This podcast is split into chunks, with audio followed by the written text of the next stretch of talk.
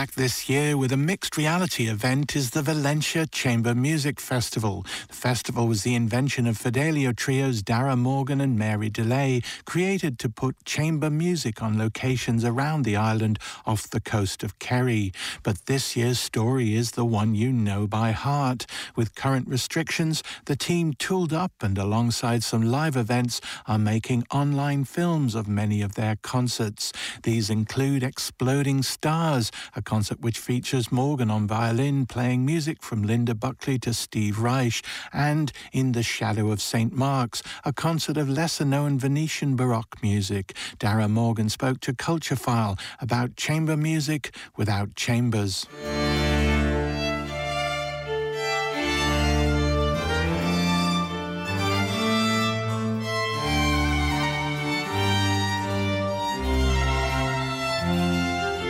This all uh, started, I think, back in 2009 when I undertook a tour called the Islands Tour, where I had this idea I wanted to perform on lots of different islands up the west coast of Ireland. The first island I visited was Valentia, and later I visited and performed on the Aran Islands, Inishbofin, and eventually Tory Island, all playing contemporary and older um, solo violin works. And I was just really taken by Valentia. Oh, it's just a remarkable place. Anybody who's been there is just knows how magical and special it is. You know, from looking out to, you know, the Skelligs on one side, it's just something otherworldly.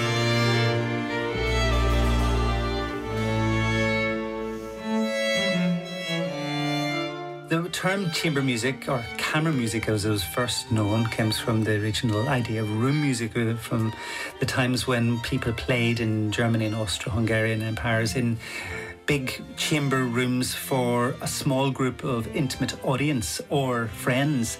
You know, people like Schubert, for instance, you know, he played mainly in uh, private settings his whole professional life. And for me, it's the most intimate and eloquently sincere and uh, very, very personal, up close with other friends.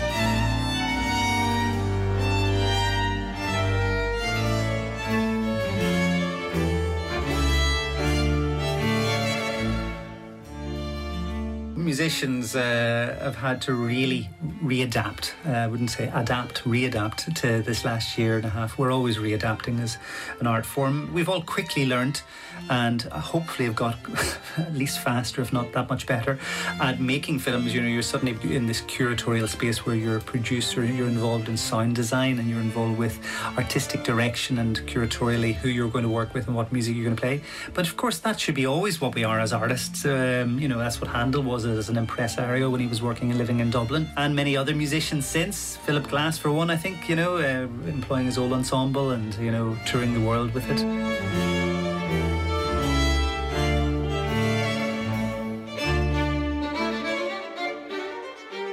Not a festival if it's only online and recorded elsewhere. Well, that's not really a festival. So it was really important for us to make this huge effort to visit the island, film there, and be in spaces on location to present our concerts from there even to do that in this context and at the minute is so difficult to put together. So I feel there's a sense of achievement in making these films on the island. We're not going and doing these in a concert hall in London. We felt it was really important to come to Valentia and record as much of this on the island that we can.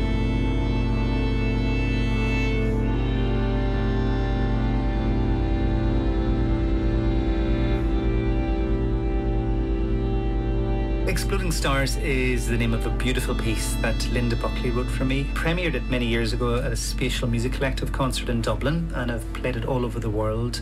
The live violin line goes between these arpeggiating figures and then these very long, slow, building melodic lines, and it reaches a kind of visceral tension at the end. So, yeah, it's a piece I really enjoy playing.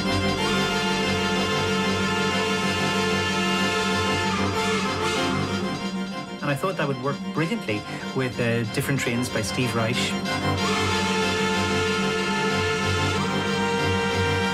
I'm very lucky to have worked closely with Steve Reich on a number of occasions with my former quartet, the Smiths.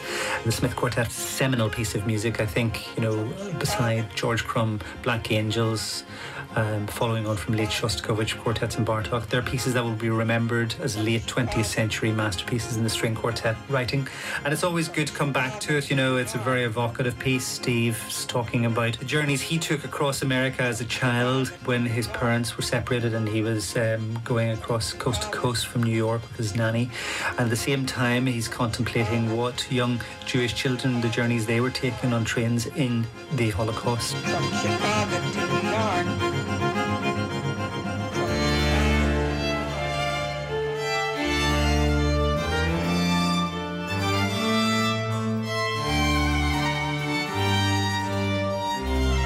I'm one of the directors of European Union Chamber Orchestra, and we were meant to have the ensemble on the island, the orchestra uh, in residence this year.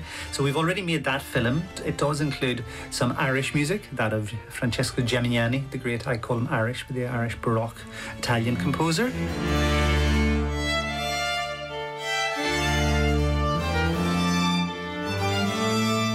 So that's already completed. We made that uh, in the beautiful Royal Holloway Chapel in London a couple of weeks ago. And then the rest of the concerts we're recording, or we're going to have li- some literally live music outside. We're, we will be in a marquee and covered, and um, in a beautiful garden in Knightstown.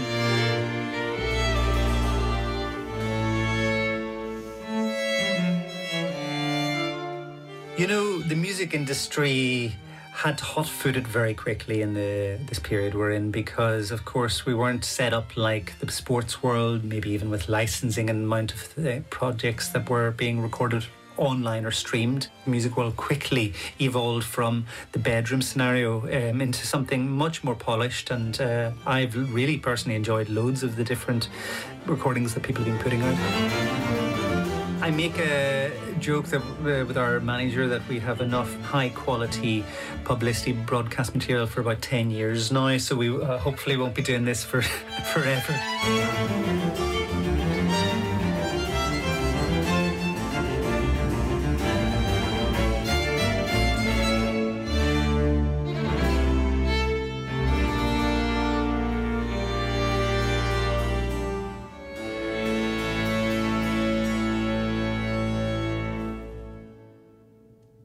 Darragh Morgan there, and you can find out all the information about on and offline events at this year's Valentia Chamber Music Festival at chambermusiconvalentia.com.